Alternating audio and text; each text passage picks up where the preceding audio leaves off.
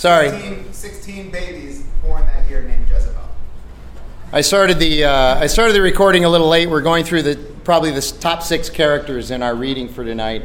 So we have Elijah, Elisha, Ahab, Jezebel. We're just finishing up on Jezebel. We've had a lot of comments on Jezebel. All right. So then Jehoshaphat, I think, is a is a pretty big character. He's one of the kings of Judah, which is the southern kingdom. Ahab was Israel, which is the northern kingdom, the bigger kingdom. Jehoshaphat was uh, king for a while in Judah, the southern kingdom, the smaller uh, kingdom. Uh, he had a very good heart, and he's known for having a very good heart, but not quite the sharpest knife in the drawer. He was he just wasn't didn't have a lot of wisdom. He was very impetuous, and um, the the thing about him though was at least he would often lobby for everyone to truly seek God's wisdom and will in whatever endeavor they were thinking about taking on. And then the last one would be Jehu, who's one of the better kings, uh, who, whose reign filled much of the later chapters that we look at tonight. He made many good reforms after many kings before him screwed things up. Uh, but he still lacked, it's like he couldn't quite get completely on board with God. He's he's that person who was able to give 90 to 95% of his life to God, but he, he held back that last 5 to 10%. I know there's nobody in this room that does that. Um, now, why would he do that? And, and, I, and I, th- there's no indication why in, in Scripture. And so I just started thinking about that. And it might be just a level of shame. And I'm also thinking about why we do it.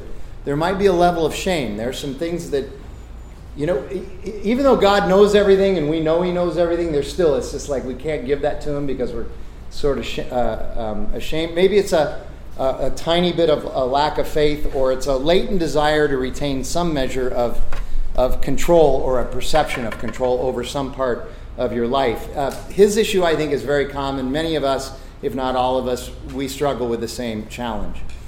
Um, also, I think the contrasts in how the two great prophets, Elijah and Elisha, are presented is interesting. There are longer, sometimes I think seemingly meandering narratives about Elijah, uh, eh, but much of Elisha's life and narratives are much shorter and to the point. It's like you get these little uh, one paragraph stories about Elisha. You get you get entire chapters about Elijah, and then just chapter after chapter about Elijah. Uh, Elijah performs eight miracles that we know of. Elisha performs 16 miracles that we know of, which is interesting because um, Elisha asked for a double portion of the blessing that God gave Elijah. Uh, I'll talk about that in a minute again, a little bit. And yet, even though Elisha has more miracles recorded, uh, Elijah is the one that we hear about most in the New Testament. He's the one that we hear about most from Jesus, and he's the one that, that seems to get all the press in the New Testament. And I think Elijah, the first one, and Martin Luther, who's the great reformer from the 16th century, were kindred spirits because both had a brooding, often depressed personality, always kind of seeing the world as glass half empty or even glass 90% empty. They just sort of had that, that perception. Elijah, however, Elisha, S H A, is much more upbeat, but he seems to have quite the temper, if you notice. So he has wider swings in his personality, I think. And yet, both of them were used in mighty ways by God. Now, some other thoughts and observations, and then we'll get into our groups. I want us to remember our context for tonight. The kingdom has been divided for a little more than 50 years. So, what happens is in um, uh, 922, Solomon dies, and then there's this uh, falling out, and we, we end up with a divided kingdom. And we have a, a, the northern kingdom, Israel, uh, with their, uh, their capital city is now Samaria, and um, they have 10 tribes in the north. And then the southern kingdom is Judah, and they just have two tribes, Judah and Benjamin, but they retain Jerusalem. And so that, that's, that's what we and, and they don't get along. Sometimes they would get together and do things together, but they really didn't the kingdoms didn't really uh, get along. So we're 50 years into the divided kingdom when we start this middle portion of First Kings. Uh, and that's why it's sometimes hard to keep track of the kings, because you're flipping back and forth between Israel and Judah, northern kingdom and southern kingdom.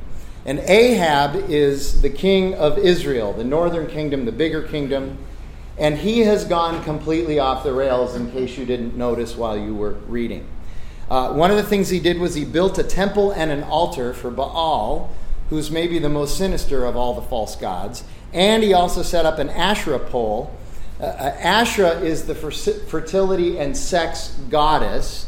And so he sets up this Asherah pole. The pole is the place where you would worship Asherah and offer sacrifices to her. It was also the precursor for the Festivus pole in, in Seinfeld, in case you're wondering where they got that. And then uh, during Ahab's reign, he also allowed the city of Jericho to be rebuilt which was a huge mistake. If you read Joshua chapter 6, God tells Joshua, anybody who rebuilds this city is going to be smote. If you don't know what smote means, look it up on the internet. It's, it, you, don't, you don't want to be a smoted person or a smite, smeated, whatever it is. I don't understand. Okay, anyway. So, under Ahab's and subsequent kings' leadership, God's people are just hurtling towards judgment and exile. So 922, the kingdom gets split. 722 BC, the Assyrians come into the northern kingdom and sack the northern kingdom and just blow that apart, make them all intermarry. And that's why uh, Samaritans later on had a bad rap uh, in the New Testament with, with you know, what you might call purebred Jews. Um, and then uh, in 605 BC, so about 115 years later, 117 years later, 605 BC, and then again in 597 and 586, uh, Nebuchadnezzar from Babylon comes in and he goes through, first of all, and he wipes out Assyria, and then he comes in through the north and he comes in and, and, and takes over Judah. In, in 605, he, he, he sacks Judah, but he does it in, in such a way that everybody's still able to live there. Um, not everybody did. He did carry off uh, tens of thousands of Jews, but there were still people, Jews living there, and they had to pay him tribute. And the kings uh, in Judah that were supposed to pay tribute, they kept making Nebuchadnezzar very angry. So he came back again in 597, and then in 586, he was so angry with them that he came in and completely obliterated Judah. It was unlivable at that point. And if you want to know what Judah looked like, and especially Jerusalem looked like after Nebuchadnezzar came in in 586, read the book of Lamentations. That'll give you a pretty good, a pretty graphic description of what it looked like there after uh, that. Also, notice how common it is for the narrator of these books to introduce a new king by saying, And this king did evil in the sight of the Lord. We, we had this conversation this morning at uh, Preaching Collective. We, uh, uh we got off track in a good way but we started talking about how um, there are very few examples in the Bible of good leadership. There's Joseph, there's Daniel. I guess you could throw Jesus into that um, into that mix. Uh, but you know, you have to really work hard to come up with examples of good lead. But we've got tons of examples of really bad leadership, and and this is this is one of those things that points that out when the narrator has to say over and over and over with a new king, and this king did evil in the sight of the Lord. And, and here you go. I don't, it's like the woe to you people in the New Testament. I don't want to be a woe to you person in the New Testament. I don't want to be an evil in the sight of the Lord person in the Old Testament, and I hope neither do you. It would be much better to just be with uh, Jesus. And so Elijah has the wonderful privilege of being used by God to be the thorn, the thorn in Ahab and Jezebel's side. And it's a ministry for Elijah that is filled with both righteousness and tremendous suffering. One of the most interesting things I observed as I read is the fact that the kingdom, as the kingdom is crumbling all around Elijah and it's crumbling around Ahab and Jezebel, but they don't seem to notice because they're so focused on their own personal power, they can't even see that the place is completely falling apart around them. But as it's falling apart, as the kingdom crumbles, economically, spiritually, communally, morally, legally, God continues to provide in every possible way for Elijah. Elijah is God's man, and, and, and even though he suffers and he has some hard times, God continues to uh, uh, provide for him. So, one of the things that we can remember about the call of God, a lot of people say, I'd like to be called by God. Okay, remember Elijah. Remember Paul. I want to be called by God. Remember how much suffering there is by these great people in the Bible who were called by God. So, a couple things to remember. Number one, God doesn't promise that his call is going to be easy. And so, just because something's hard doesn't mean that we're not smack dab in the middle of God's will.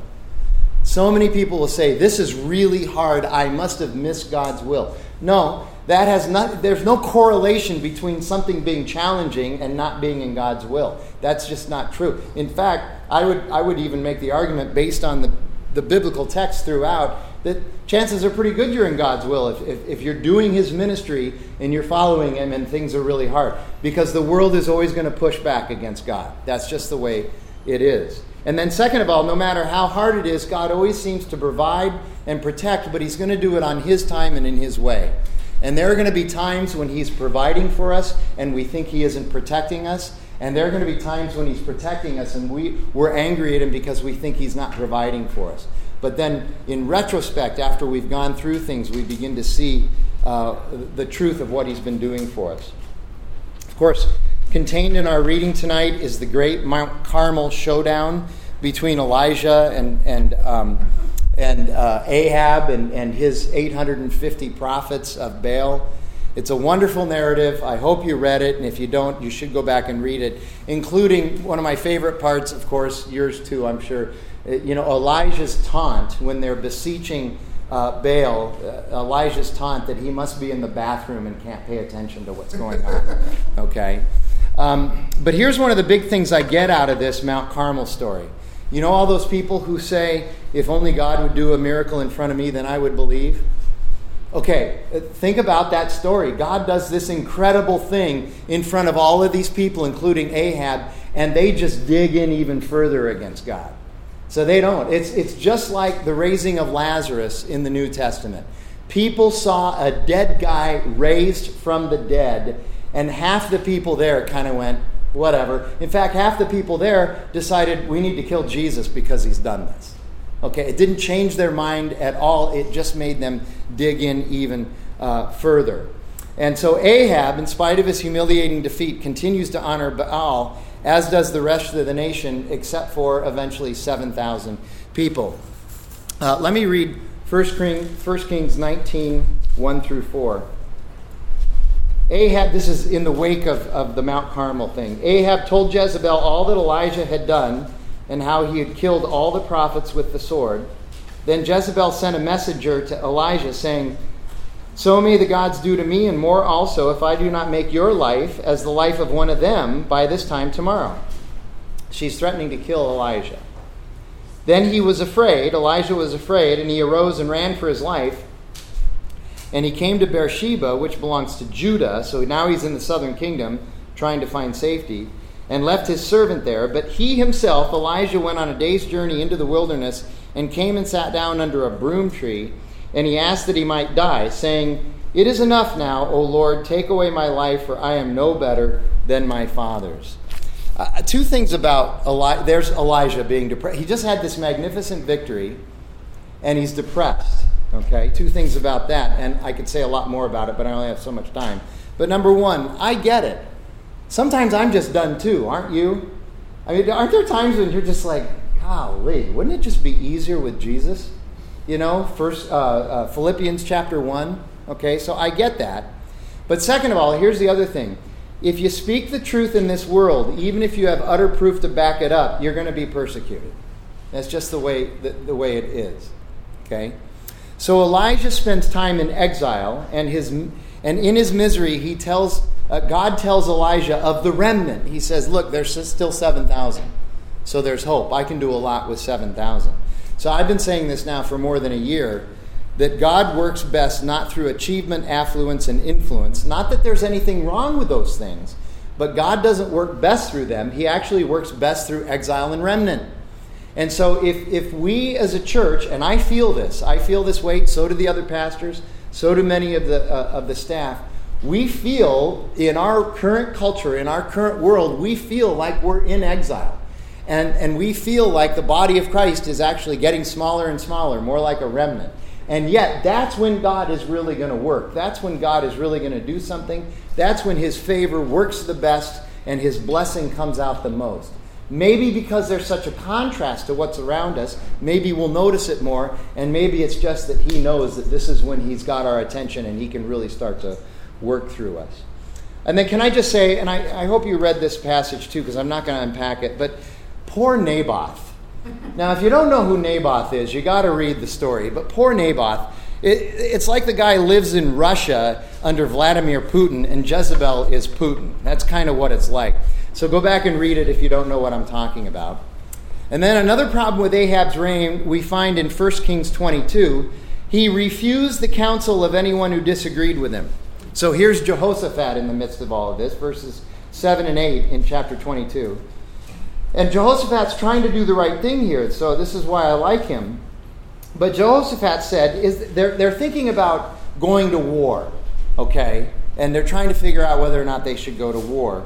And so Jehoshaphat said, Is there not here another prophet of the Lord of whom we may inquire? And the king of Israel, Ahab, said to Jehoshaphat, There is yet one man by whom we may inquire of the Lord, Micaiah, the son of Imaiah but I hate him, for he never prophesies good concerning me, but evil. Okay? So he's a contrarian, so Ahab doesn't want to hear from him. So, um, in other words, let me put this in clinical terms Ahab is really into affirmation therapy. Seriously, and that's that's a problem now with the, the counseling industry today. Is this thing called affirmation therapy? People get to self diagnose, go to a counselor, and they go, Yep, that's exactly what it is, and I'm going to help you. Okay? Not in a good way.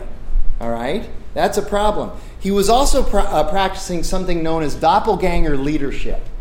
And you've probably heard the word doppelganger before, right? Everybody supposedly has a doppelganger. Uh, most people, who's, um, is it Randy Travis, the country singer? Is that him? Okay, so my doppelganger is the uh, picture of Randy Travis after he was pulled over for drunk driving. So that's my that's my doppelganger. Um, so look it up on the internet, and you're going to go, "Holy cow, that really is!" All right. So yeah.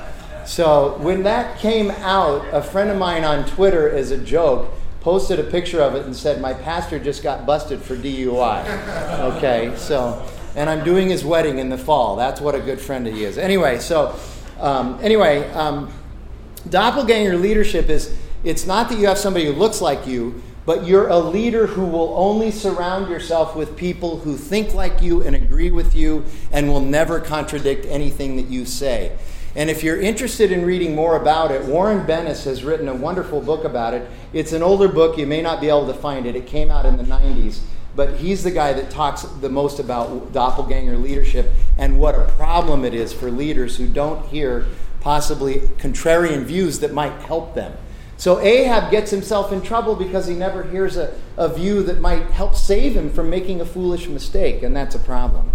Now, it takes a while for all of this to get buttoned up, but Elijah prophesies that Ahab, Jezebel, and all their offspring will eventually be horrifically killed as punishment for their e- evil in leading God's people astray, and their blood would be lapped up by dogs. And this does come to pass.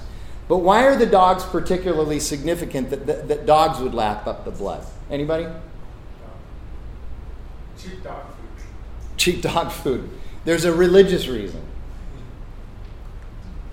Jews think of dogs as unclean. So there's tremendous irony there that the dogs are going to lap up the blood of Ahab, Jezebel, and their offspring. So this is this is God's um, sort of weird sense of humor coming through in this here. And then 2 Kings chapter 2, enter Elijah.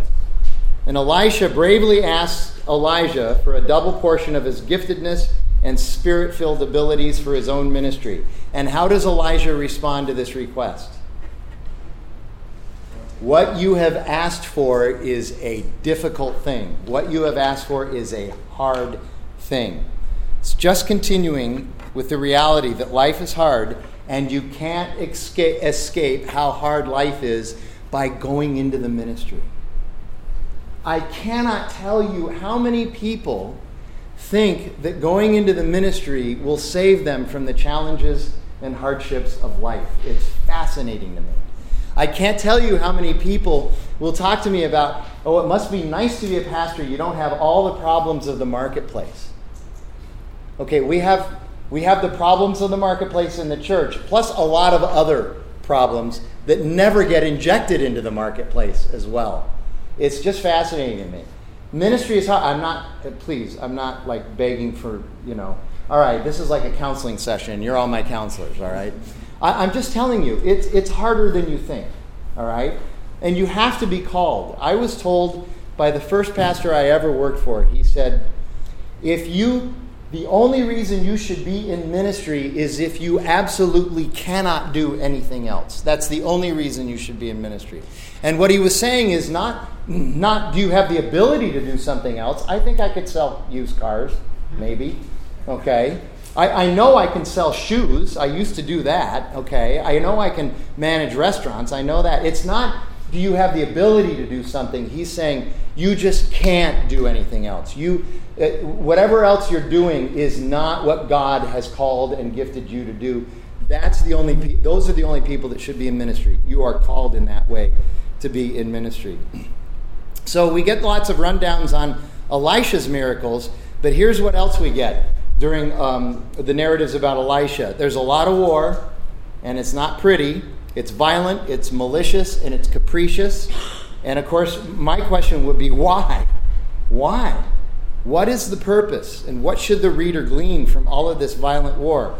Uh, two suggestions. One, God is sovereign. And number two, most of the war is the result of idolatry and pride. Read the text. Most of the war is the result of idolatry and pride. What should that be telling us about idolatry and pride? Problems.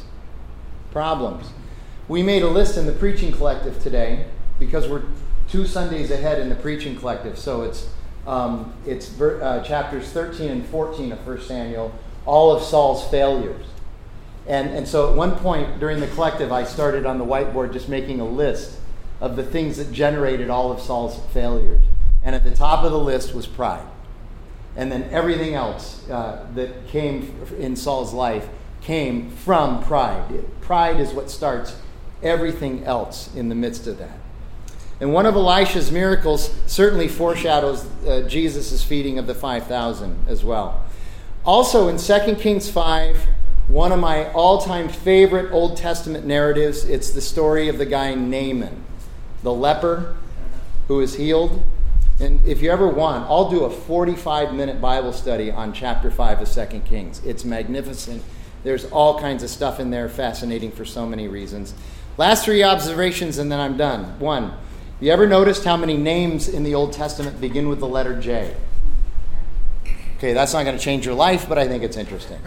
Um, second of all, this won't change your life either, but I think it's interesting. You ever notice how much trash talking there is in the Old Testament? I mean, they're talking trash all the time. And then number third, number third, number three, don't you just love it that King Jehu turned the temple of Baal into a toilet, a public toilet? Isn't that awesome? In your face, Baal. That's one of the reasons why I like Jehu. Okay, have fun.